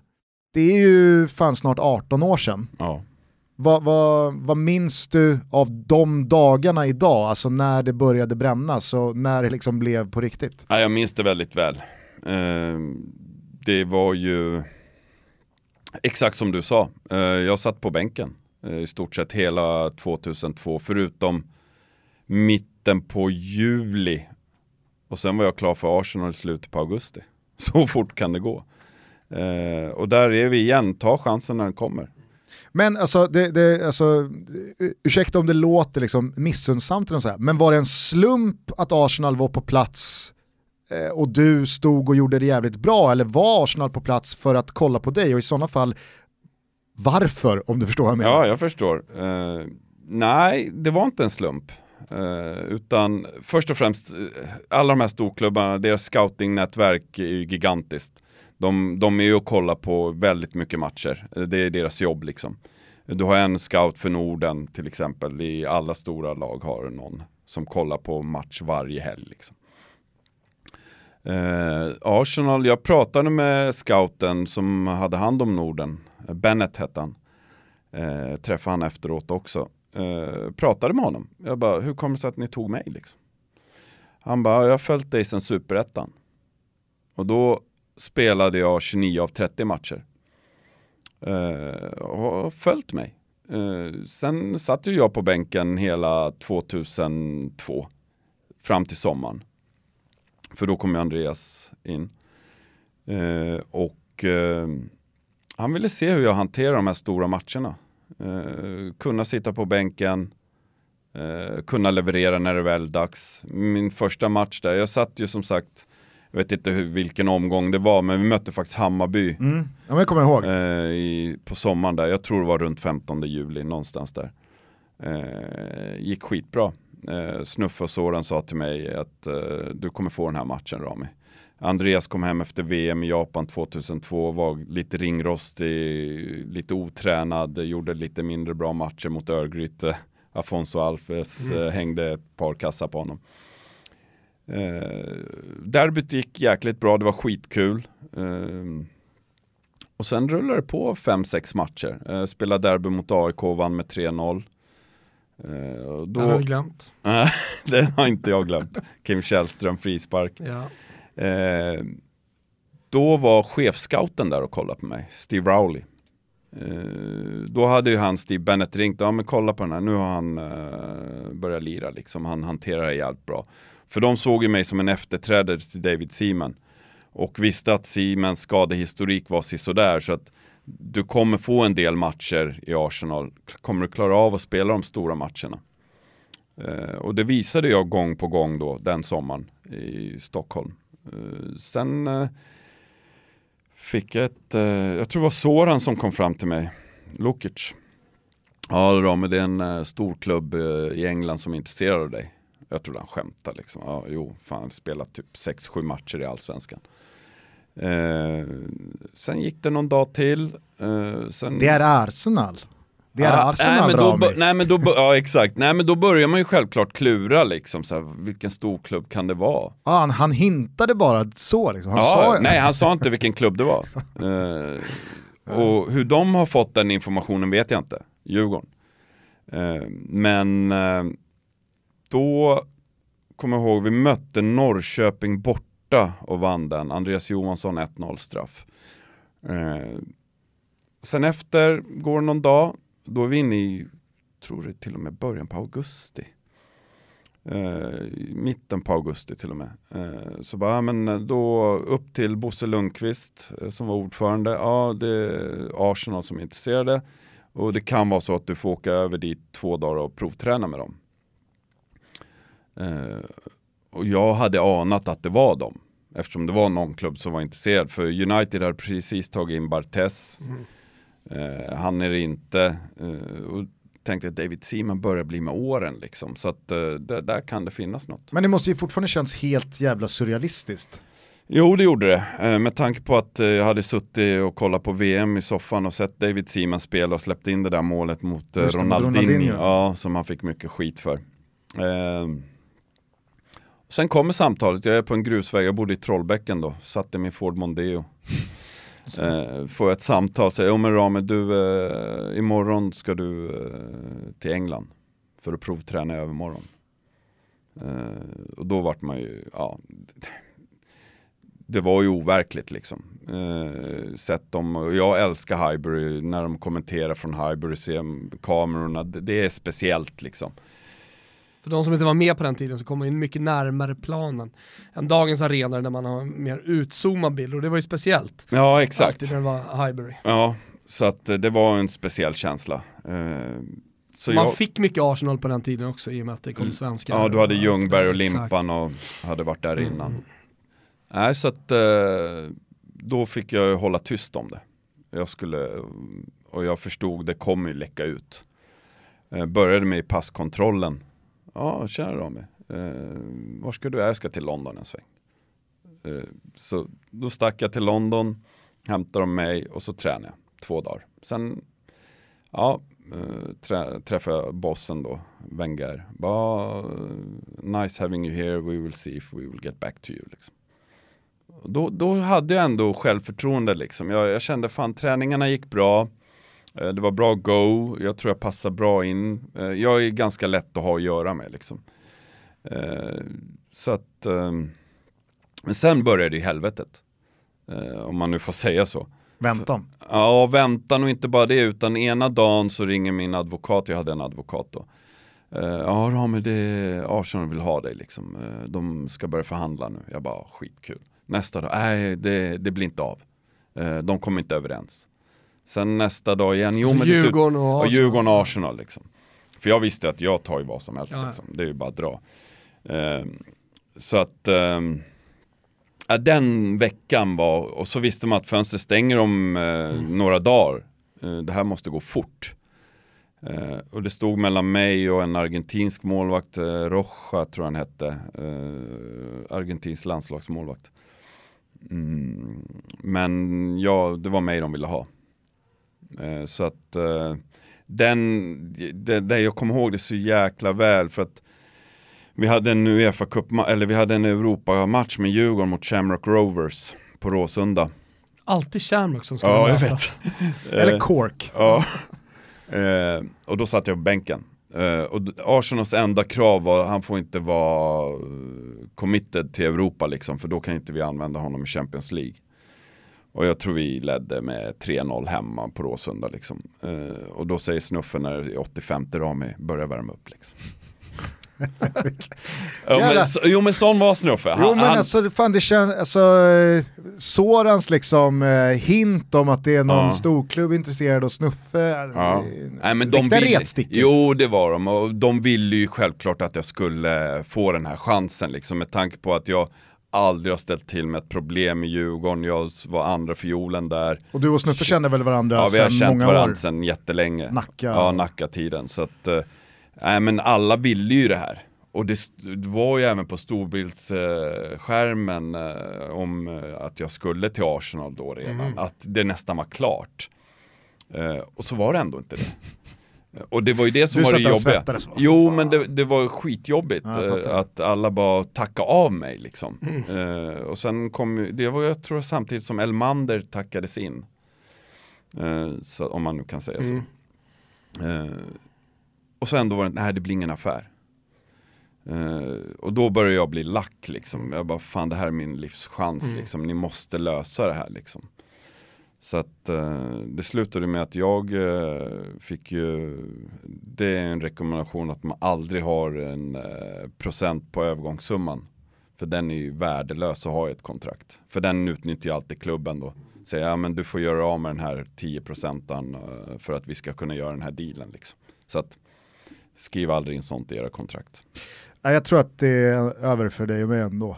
Alltså när det kommer till... Ja men inte alla lyssnare. Nej, kanske inte alla lyssnare. Det är bra. Ta ett gott råd av Rami. Mm. Det blir Arsenal. Eh, får man fråga vad det var för liksom, eh, löne-bump-up?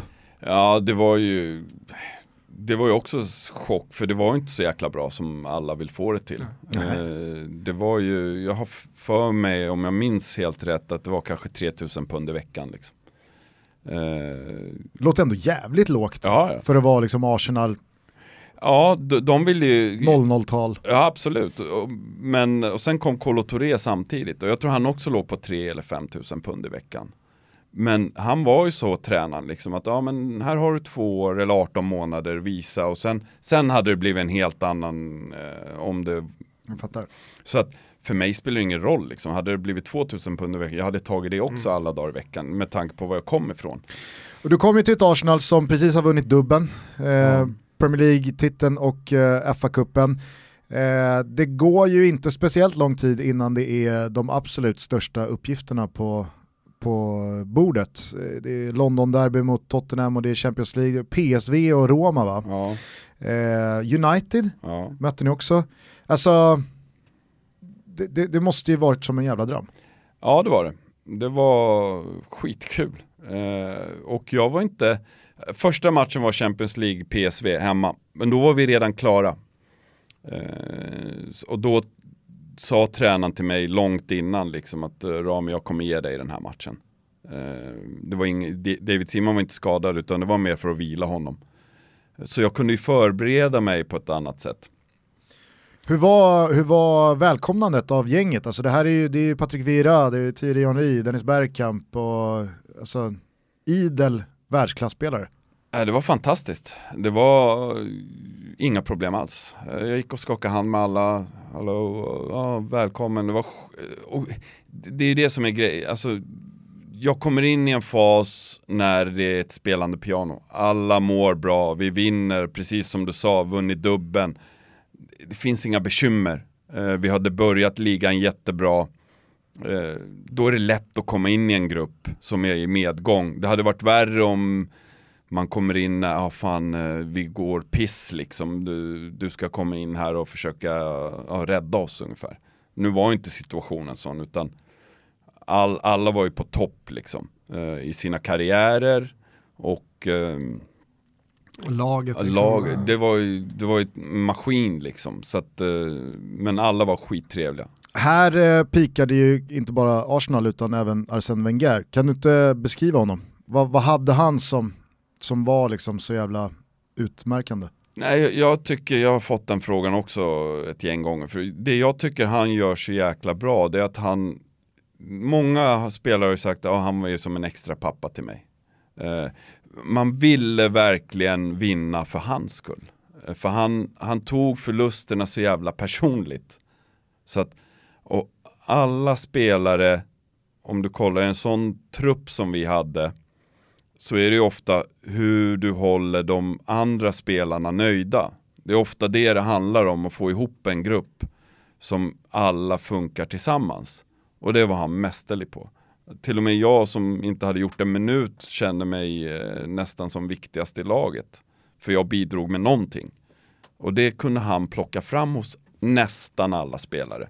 Sen var det väl lite gnissel och tassel för vissa liksom. Men har du landslagsspelare som sitter på bänken som har vunnit VM, hur ska du hålla honom nöjd liksom? Det låter ju ändå tvärt emot väldigt många andra tränare man hör om, alltså, och så som det funkar ute i, i proffsvärlden på den yttersta nivån. Att, Hårt och kallt. exakt, det är hårt och kallt. Tränaren har elva polare, det är de som spelar, men Ja. så, alltså, så här, du, du får väl sitta och böla om du vill. Ja. Det skiter väl jag i som tränare. Alltså, Ja, nej men han var absolut inte sån, utan det var och alla visste ju, ta sådana som var på gränsen, Viltord som eh, inte spelade jämt, du hade van Bronckhorst, du hade Kanu, du hade eh, bra spelare som satt på bänken ganska ofta. Eh, de, vi spelade ju B-lagsmatcher ihop.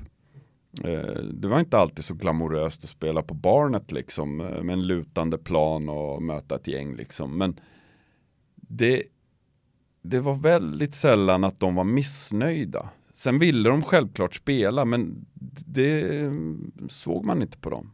Det, det, och det är en styrka för att, eh, du, för att du ska klara av att vinna så mycket så måste du nog ha spelare som klarar av och där är ju han hur han scoutar spelare, hur han tar in spelare. Ju- han vill ta in vinnare. Det var det han sa. Ja, Rami, han sa det, jag kommer ihåg det Eh, andra säsongen när vi möttes. Liksom. Ni alla som sitter här, ni är vinnare. Ni har vunnit era ligor. Sen om det är vitryska ligan, men du har vunnit där hemma, du, du är en vinnare. Så det var väldigt viktigt för honom att ta in vinnare. Alla, eller kanske inte alla, men många som lyssnar på det här kommer givetvis också ihåg att den här otroliga sagan slutade ganska så olyckligt. Eh, på julafton av alla dagar 2002 så bryter du benet på en träning. Kommer du ihåg även den stunden i liksom, detalj eller har det flutit ihop till Nej, en äh, gröt? Nej, jag kommer ihåg den stunden också väldigt väl. Uh, vi hade ett smålagsspel. Det var som du sa på julafton 24. I England firar man 25. Sen är det Boxing Day som kommer. Och det här var ju ganska tät anslutning till de här matcherna du har spelat och du har gjort det jävligt bra ja, och resultaten har trillat in. Och... Absolut, allt var på topp. Jag, jag kommer liksom. ihåg det, det kändes som att säga, nej, nu är fan Rami Shaban, ja. han är Arsenals första keeper. Ja, ja, ja definitivt. Alltså. Jo, det men var det, några det otroligt bra matcher där. Jo, det, det gick bra. Jag hade ett fantastiskt självförtroende, men jag visste däremot att jag, är David Seaman frisk så kommer de spela honom. Uh, han var en fantastisk målvakt. Uh, han betydde enormt mycket för klubben, för spelarna. Han var en bärande spelare. Men jag tror att det där gjorde något också att andra lag i Premier League, kanske lite ner också, såg dig som en första målvakt när de scoutade. Absolut. Eftersom du gjorde det så bra. Absolut. Det, det så resonerade jag också i min skalle, att gör jag det bra här, så även om jag inte tar första platsen så har jag det nog nästa kontrakt, nästa kontrakt mm. kommer bli jäkligt bra. Eh, sen är det ju så generellt att målvakter har sämre kontrakt än vad utespelare har.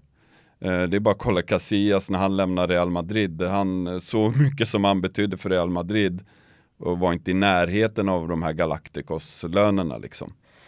Eh, men om vi ska tillbaks så minns jag situationen väldigt väl. Vi hade ett smålagsspel Eh, Dennis Bergkamp skulle lobba, han var ju grym på det. Eh, jag backar bakåt och tippar bollen i eh, ribban.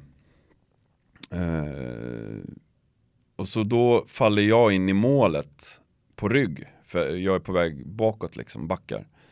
Eh, och då studsar bollen på mållinjen. Uh, och den studsar kanske en meter upp i luften, sen 50 centimeter. Sen ska jag tjonga iväg den med min fot. Eh, och då kommer Martin Keon kan jag säga nu, för han har ju sagt det i sin självbiografi. Eh, att han träffar mitt ben. Och det smäller. Och jag reagerar inte riktigt på det. Alltså jag hör ju smällen. Eh, men jag känner ingen smärta. Det är inte som man ser vissa som får dubbla benbrott att de eh, skriker i smärta liksom. Inget sånt var det. Eh, men jag tror det var ett benskydd som sprack eller någonting. Sen när jag ligger där i målet så ser jag, jag kommer ihåg Martin Keon kommer från höger. Och sen joggar han vidare mot vänster. Så jag ser honom jogga. Jag tänkte, fan fick inte han ont liksom? Vad var det som small liksom? Men jag hinner inte kolla ner på mitt ben. Men sen när jag är på väg upp, då säger spelarna som har, eh, för de märkte ju smällen liksom. Då är ju mitt ben helt snett. Det är 90 liksom. grader. Det är 90 grader. Och då ser jag, jag kollar ju på ansikten, jag ligger där på rygg så ser jag jag tar för mig att det var Henri, för han var forward emot mig det. Det var några forwards. Uh, Rami ligger kvar liksom. Uh, och då, man ser på deras ansiktsuttryck, det här ser inte bra ut liksom. Jag förstod fortfarande inte allvaret i det. När, när kom det liksom? Alltså när kom, när kom insikten om att helvete, Nej, men den tror jag inte kom. Alltså jag, jag, sen gjorde den det. Men just när jag ligger där på gräsmattan, då kommer ju Gary Lewin då som är läkare, han var det för landslaget också. Uh, han säger bara stå där och bara ligg kvar liksom. Vi ska, så hämtar de någon sån här orange grej som ska fixera benet. Uh, och då börjar jag känna att uh, det bara sticker i benet.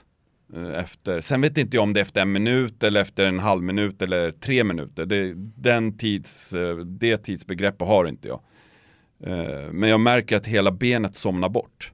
Precis som när man ligger på en arm och så vaknar man, det bara sticker i hela armen för man har legat på den. Den mm. känslan, och det är inte att det gör ont utan det är en jäkligt obehaglig känsla bara. Så jag har ingen smärta. Och då är det så att nerven har också gått av. Det är därför inte jag känner smärtan. Eh, så att det var, det var ju 90 grader, inte bara benet låg men benbrottet gick ju väldigt tvärt av också. Det här blev ju eh, väldigt tråkigt eh, nog början på slutet i, av din tid i Arsenal. Du var ju kvar i eh, ett par säsonger till, eh, satt på bänken en del under Invincible-säsongen 03-04 och sådär. Men hade du svårt att komma över den där skadan, att det liksom blev så karriärsdefinierande åt fel håll Det visste man ju inte då. Nej. Eh, man visste, jag, jag, där var väl jag naiv liksom. Jag tänkte, ah, fan jag är ändå i Arsenal, det kan inte vara så jävla svårt att hitta en klubb sen efter när kontraktet går ut.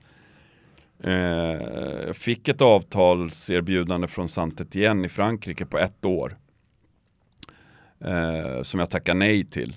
Eh, jag kände att, eh, nej, jag, för mitt självförtroende var inte på topp då heller. Eh, och komma in och fighta som en plats där. Skulle jag hamna på bänken i Santet igen så skulle ju nästan det bli omöjligt att ja, gå vidare liksom. Så jag ville gärna ha ett längre kontrakt där jag kunde bygga upp mitt självförtroende. Eh, kanske ha råd att misslyckas någon gång.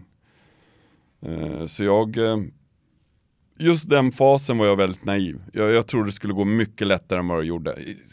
Sen eh, gick jag igenom en skilsmässa i den perioden också, så mentalt så var det jäkligt tungt liksom. Men kände du att du var tillbaka på samma nivå fotbollsmässigt? Nej, det gjorde jag inte. Uh, jag spelade en hel del B-lagsmatcher det året, vart utlånad till West Ham en månad också. Uh, kände inte att jag, det hämmade mig.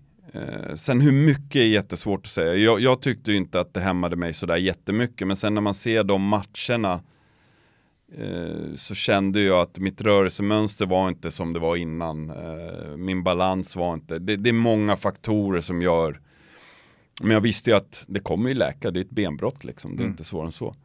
Eh, jag kände egentligen, det tog lång tid innan jag kunde känna att jag var trygg med det och ja, kunde hoppa på ett ben och det är inte, alltså du har en annan belastning på det som målvakt än utespelare uh, utespelare springer med. Jag hade inget problem att springa men hoppa upp på ett ben hela tiden. Jobba spänstövningar. Spänstövningar, liksom. exakt. Explosivitet. Det var ju det som hämmade mig. Men den mentala biten då? Blev du, liksom, blev du bitter senare eller eh, kanske fortfarande, eller har du förlikat dig med att det blev som det blev och det, det, hade inte kunnat gå på något annat sätt? För det finns ju många spelare som det skulle ha blivit så mycket mer, men så kom en knäskada eller så kom vad det nu kan ha varit. Ja, men jag var aldrig så att jag gick ner i källan liksom mentalt. Jag var alltid positiv jag, av naturen liksom. Jag, fan, jag är i London och åker på det här benbrottet och alla spelare runt omkring sa fan vad bra du tar det här liksom. Uh, var det någon skuldkänsla från Martin Kio? Nej. det är Martin Keown. Det låter liksom. som ja. Martin Keown i och för sig. Nej, det enda jag hörde var att han inte kunde käka lunch efter träningen. Han mådde dåligt av det, men sen var det inte, och det tycker jag var lite märkligt. Eh, jag, eh, det var ju många som var besökte mig på sjukhuset. Kanu, eh, Vera, van Bronco, många spelare var, besökte mig, men inte Martin Keown. Sen vet inte jag om det var att han tyckte att det var jobbigt. Och Ni kanske... snackade aldrig ut om det?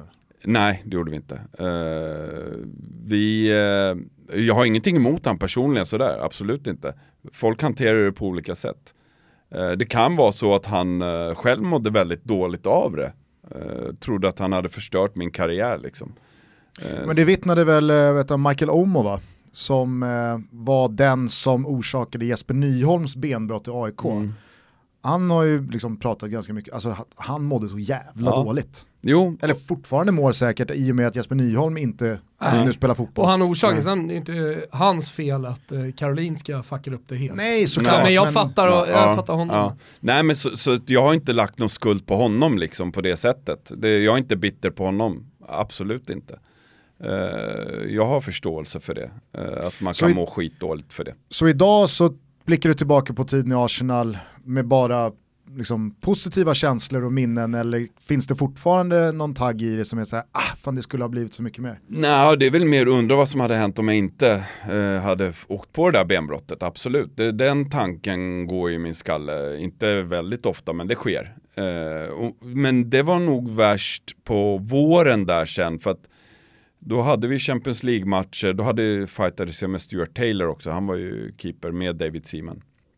Han spelade Valencia borta i Champions League och då var jag hemma skadad. Den hade jag stått. Hade du... Ja, men det var ju så jag tänkte liksom. Fan, jag hade stått där på Mestalla nu om det. För jag blev ju andra keeper där med tanke mm. på hösten jag hade liksom. Ja. Den känslan kommer jag ihåg.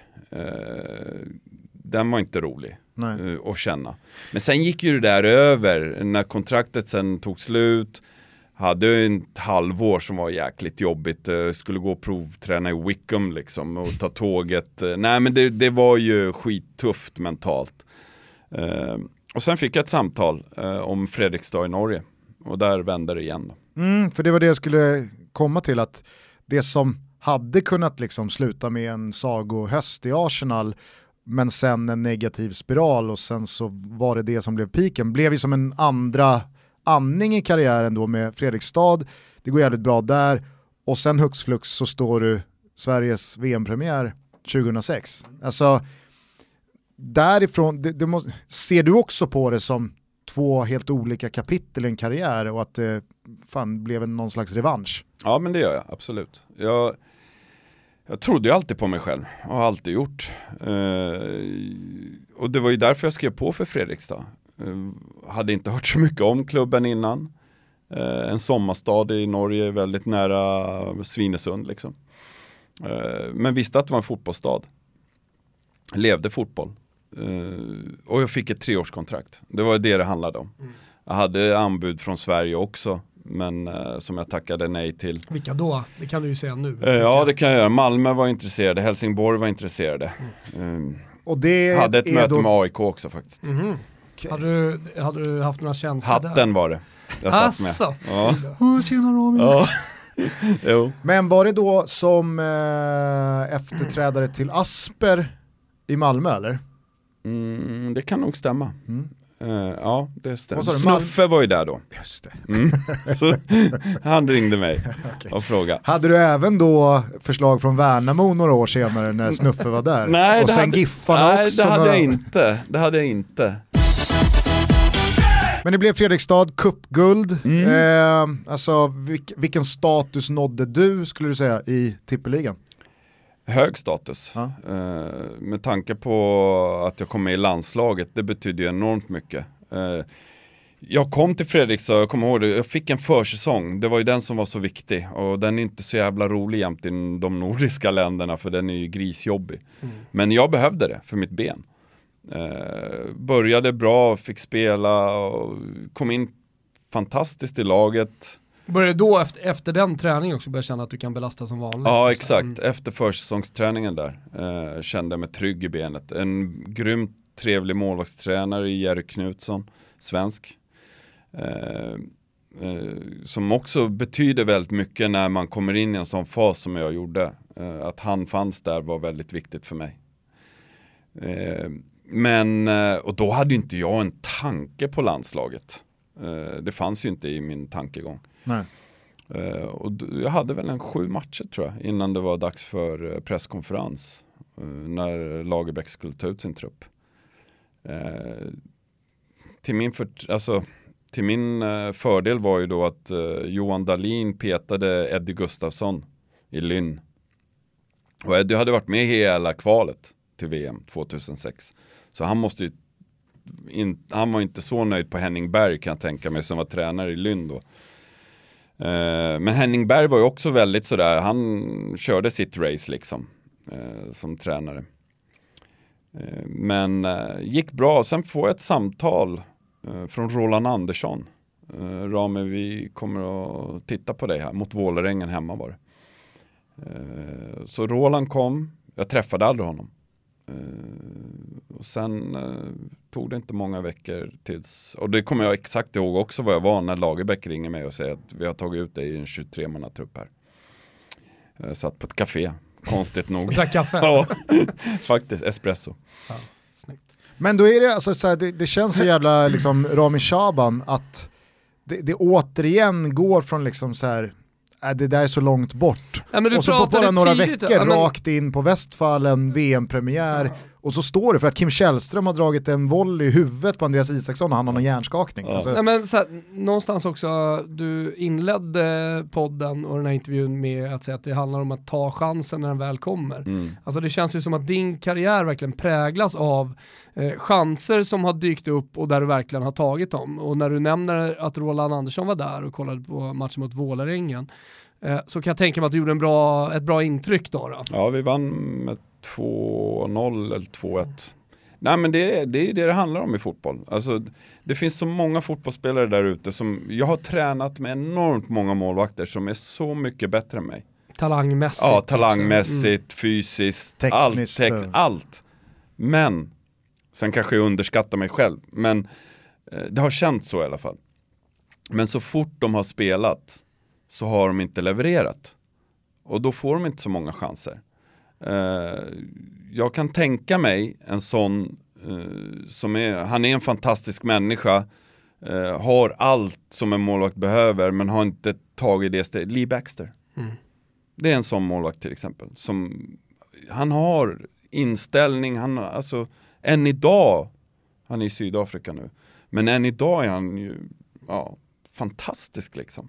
Men jag tror inte han Det mentala riktigt sådär. Nej, alltså, och sen tur. Alltså du måste ha rätt folk som är där och tittar på det en viss match liksom. Det, och där har jag, om man kollar min, jag har ju tittat tillbaks till min karriär.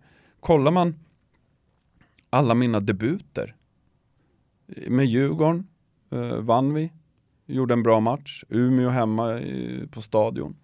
Eh, min debut... Lira Galloway. Ja, det gjorde han. Mäktiga Ja, Galloway. ja. Eh, debuten i landslaget höll jag nollan, debuten i Arsenal höll jag nollan, De, eh, debuten i Hammarby vann vi, eh, 1-0. Eh, alltså, Men det är väl lite så just med målvakter och anfallare, att det kan gå jävligt snabbt på bara en eller två eller tre matcher. Hålla nollan, kanske nypa en straff, göra ett par riktigt svettiga räddningar. Ja, men då, då tar man så många steg hierarkiskt och så många får upp ögonen för en att det går skitsnabbt. Samma sak med anfallare som man kanske kommer in från höger från ingenstans Ja. och så gör man två mål i en match och så vad fan, det, det, Ja. han får spela nästa det är ett modernt igen. exempel är ju om man tar centrala mittfältare, Kristoffer Olsson som hade Mm. jättetufft i ett halvår i AIK. Fick en hel del kritik och sådär. Men där, ja, men vi jobbar vidare, vi jobbar Ja. vidare. Han har varit keeper, haft ett tufft halvår. Ja. Ja. men vi behöver en mer erfaren, det, Ja. det ska vara tryckta exakt. bak, pang, Ja. bort eh, och in med Precis. den. Ja, eller då liksom, eh, vad heter han, Suleiman Kirpic som Mm. värvades till AIK. Alltså det är så här, han dömdes ut efter Mm. en halv match. ja. Men hade han av någon jävla slumpmöjlighet gjort Mm. två mål i första matchen, han kanske hade varit AIKs Mm. absolut Mm. största Absolut. namn idag. Schillaci. Mm. Ja, verkligen. Alltså, jo men det, Han det, tog chansen. han gjorde ju det. det. Alltså där har vi ett praktexempel. VM i Italien, hemma VM liksom, 90. Men då låter det ju ändå som att så här, nu med ja, eh, över ett decenniums distans till spelarkarriären, att trots den här skadan, trots att det kanske inte blev så bra eller så mycket som det hade kunnat bli, så ser du tillbaka på en karriär som var jävligt bra. Jag är supernöjd. Det, alltså, kollar man var jag kommer ifrån liksom. Och den här skadan som många säger, fan vilken otur du hade som åkte på benbrottet i England. Liksom. Fan, hade jag åkt på det där benbrottet i Djurgården, Mm. då hade jag inte haft någonting. Då har, alltså, jag har inte varit med om någonting erfarenhetsmässigt. Skit i pengarna liksom. Men erfarenhetsmässigt. Innan vi rundar av så måste jag bara, när vi är på Arsenal och har det här, fråga lite om just den där Invincible-säsongen. För att även fast du kanske inte bidrog jättemycket på plan så var du en del av Arsenals trupp. To get one final touch of the ball. Make a note of the date. May the 15th, 2004. History has been made. One of the greatest achievements since English football began. Arsenal have gone through an entire league campaign without losing. The first time it's happened for over 100 years. Var det så, jag lyssnade på Erik Nivas When We Were Kings för några månader sedan när det handlade om just Arsenal 03-04. Och då fick han då låta som att ni i spelargruppen inte brydde er så jävla mycket om den där förlustnollan och att gå obesegrade förrän i slutet av säsongen när det blev liksom nåbart, man kunde ta på det och ni hade åkt ur i Champions League och så vidare, att det blev viktigt. Eh, var det så? Ja, det var faktiskt så. Eh, vi hade... Eh, fotbollsmässigt tycker jag nästan att vi spelade bättre första året jag var i Arsenal. Eh, rent hur det såg ut på plan. Eh, men mentalt så åkte vi på en jäkla smäll det året för vi ledde ganska stort eh, mitt första år och ändå sumpade vi ligan till eh, United. Och det skulle inte ske igen. Så att jag tror det hjälpte oss att bygga vidare på Invincible-säsongen. Sen i början av säsongen, det rullar på liksom något kryss här, vinster, vann hemma jämt, kryssa borta. Fine liksom. Sen kommer julen. Eh, det tuffade på, en tuff period men eh, vi kom ur julen väldigt bra. Eh, vann de, vi hade ofta tuffa matcher över julen, det var ju Chelsea kommer jag ihåg och det var nog United säkert. Och... Var du tvåa bakom Lehmann någon gång under säsongen kände du? Ja, slutet Ja. kände jag. Att jag satt väldigt mycket på bänken slutet på säsongen. Efter West Ham-perioden, så det var nog i januari tror jag jag var utlånad, eller februari, när fönstret öppnade. Eh, kom tillbaks, tränade på. Men jag var inte lika mycket två som jag var innan skadan, det vill jag inte påstå. Det, Sen så känns också Jens Lehmann som en sån här målvakt som han spelar, han spelar skadad om det behövs. Alltså han Ja. missar inte en sekund. Nej men det gjorde han inte det året. Han missade, Graham Stack var ju andra keeper det året också och Stuart Taylor var med. Eh, han spelade inte en minut. Eh, det kan ha varit någon sån här uh, Carling Cup hette det då på den tiden. Fått någon sån match tror jag han fick. Men alla fa Cup-matcher, alla Champions League-matcher, alla Premier League-matcher spelade han. Ja men det var en robot, alltså han var en maskin. Eh, Så att det, det var ju dels därför jag aldrig fick chansen heller. Plus att då att jag pratade med tränaren i mars, april. Han sa det Rami, du, jag vill gärna behålla dig men jag vill se dig först spela. Att du håller. Men, eh, och jag Fick- kan inte, ja, men jag kan inte byta ut dig. Nej. Ja, men, och jag sa, jag förstår Jens har det. förbjudit mig att peta honom. Ja, exakt. Nej, men jag, jag sa det, jag kan förstå det liksom. Eh, jag skulle ju själv inte bytt målvakt. Jävlar vad period. svenskt. Nej men det, Svenskt det, nej, men det gör man, jo, men det, jo men det gör jag faktiskt. För jag, ja, där är jag väl normal kanske. Ja, jag menar, jag menar bara så Mm. här, det känns som en ganska så här, svensk mentalitet att vara öppen och ärlig med det. Jo. Andra kulturer och andra Mm. spelare från andra länder kanske har de där vassa armbågarna att Ja. så här, sätta sig på tvären, det är äta eller äta Ja. som gäller. Jo, och det Ja, där, så har vi ju Jimmy Fontana, den italienska målvakten, så bara för in lite mer italienskt här känner jag. Eh, han, han skrev en bok om livet som andra målvakt. Han, Mm. han var en hel karriär andra målvakt. han och Stuart Taylor. Men var alltid Stuart bra när han kom in. Stuart Taylor också. likadan. Ja, ja, men var alltid bra när han kom in. Ja. Alltså, och då fick han alltid kontrakt, Ja. för de visste, den här jäveln vet du, han, kan vi, han kan vi ha här. Eh, och vi, vi kan lita på honom när han kommer in. Jo. Kan satsa lite ungt, funkar det inte, ja, men då kör vi in Jimmy Fontana. Liksom. Och det är ju också en styrka, så att säga. Det kanske också har tagit dig Mm. till alla de platser som du Jo, har varit på. absolut. Att du har varit ödmjuk eh, och inte satt dig emot tränarna. Och det är det jag tror gör att du jag fick fick chansen i landslaget. Djurgården. Ja, Djurgården. och du fick, Mm. ja, Djurgården först. Mm. Att, eh, som Snuffe sa, ja. Ja. men fan, du, du, du, har verkligen Ja. varit, eh, hanterat situationen på Ja. ett bra sätt. Och så vidare och så vidare. Det här var ju också en period där rivaliteten mellan Arsenal och Manchester United, ja men pikade. Ja. Vilka jävla duster och bataljer det var ute på plan, inte minst då mellan Patrick Vieira och Roy Keane annoying. See up there. Come on, up here. Come on, every weekend. Come on, there. Come on, come on, come on, come on. Come on, there. Shut the fuck up. Var det aldrig så tufft som eh, i de matcherna eller var det stenhårt även på era träningar? Liksom? Var, var det ett sånt typ av lag? Ja men träningarna var inte på samma nivå, alltså det fanns en på och av-knapp. Eh, och det tror jag måste finnas. Eh, annars kommer du inte klara av att behålla en trupp eh, hel. Eh, med skador och allt vad det innebär. Och det var ju väldigt mycket matcher den våren. Eh, när det var tufft spelschema, så då tränade man knappt. Det var bara återhämtning. Eh, att, Isbad och lite cykel och lite... Ja, isbad fanns inte på den tiden. Så att, Fan, som trodde- tur var. Jag trodde Wenger ändå var liksom, han var först på den bollen också. Ja, men det var han säkert. Eh, Men eh, just isbad hade inte kommit då. Det var bara ångbastu och bubbelpool och simbassänger och ja. Finare än isbadet. Trevligare. Ja, Tid mycket och- trevligare. och Speciellt för en nordafrikan. Ja, det är liksom exakt. fan, kanon. Ångbastu. Ja, för fan de där isbaden, ja herregud. Ja, nej men så att det var inte, det var liksom inte den där stenhårda attityden och intensiteten jämt och ständigt. Utan... Nej, inte jämt och ständigt, men till och från var det. Det, det, var, ju, det var ju tufft. Största skillnaden är ju att tempot. eh, Jag var ju, även om vi tränade en timme med Arsenal, så var jag tröttare än att träna två timmar med Djurgården. Eh, Där har du stora skillnaden, att intensiteten på träningen var ju högre. Men tidsmässigt så var den mycket kortare. Var Patrik Vira den som främst drev upp sådana saker? Nej, det vill jag inte påstå. Han var inte sådär jättebra på träningarna. Eh, nej, men han var inte det. Han, han var han var ganska loj och sådär. Um, det var snarare en sån här Colo Touré som var en Duracell-kanin liksom. Han gav järnet hela tiden. Eh, Martin Keon var också en sån. Han ville ju aldrig släppa förbi sig någon. Nej. Eh, det, så att du hade spelare som skötte det på träningarna.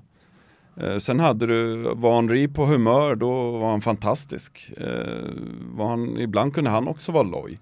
Men jag, jag tror du måste ha det för att kunna ha den energin sen och spela 90 minuter match två dagar i veckan. Mm. Så att det går inte att köra järnet hela tiden. Jag, jag, jag har bara känt ibland att Patrik Vira kan, alltså även fast han är väldigt erkänd som en av de bästa så tycker jag ändå att han ofta glöms bort i diskussioner om så här bästa eh, centrala mittfältare man har. Och det är, det är en spelare som jag har sagt, är, sen han lämnade så har inte Arsenal varit detsamma. Det är en sån spelare som de har saknat sen han lämnade. Eh, och sen också får man inte glömma att alla var i sin peak då. Eh, I den perioden. De som lämnade, de kom inte upp på samma nivå. Vera, Juventus, alltså du, du fick inte Frågar du vem som helst i den gruppen så säger alla att det var min bästa period fotbollsmässigt i karriären.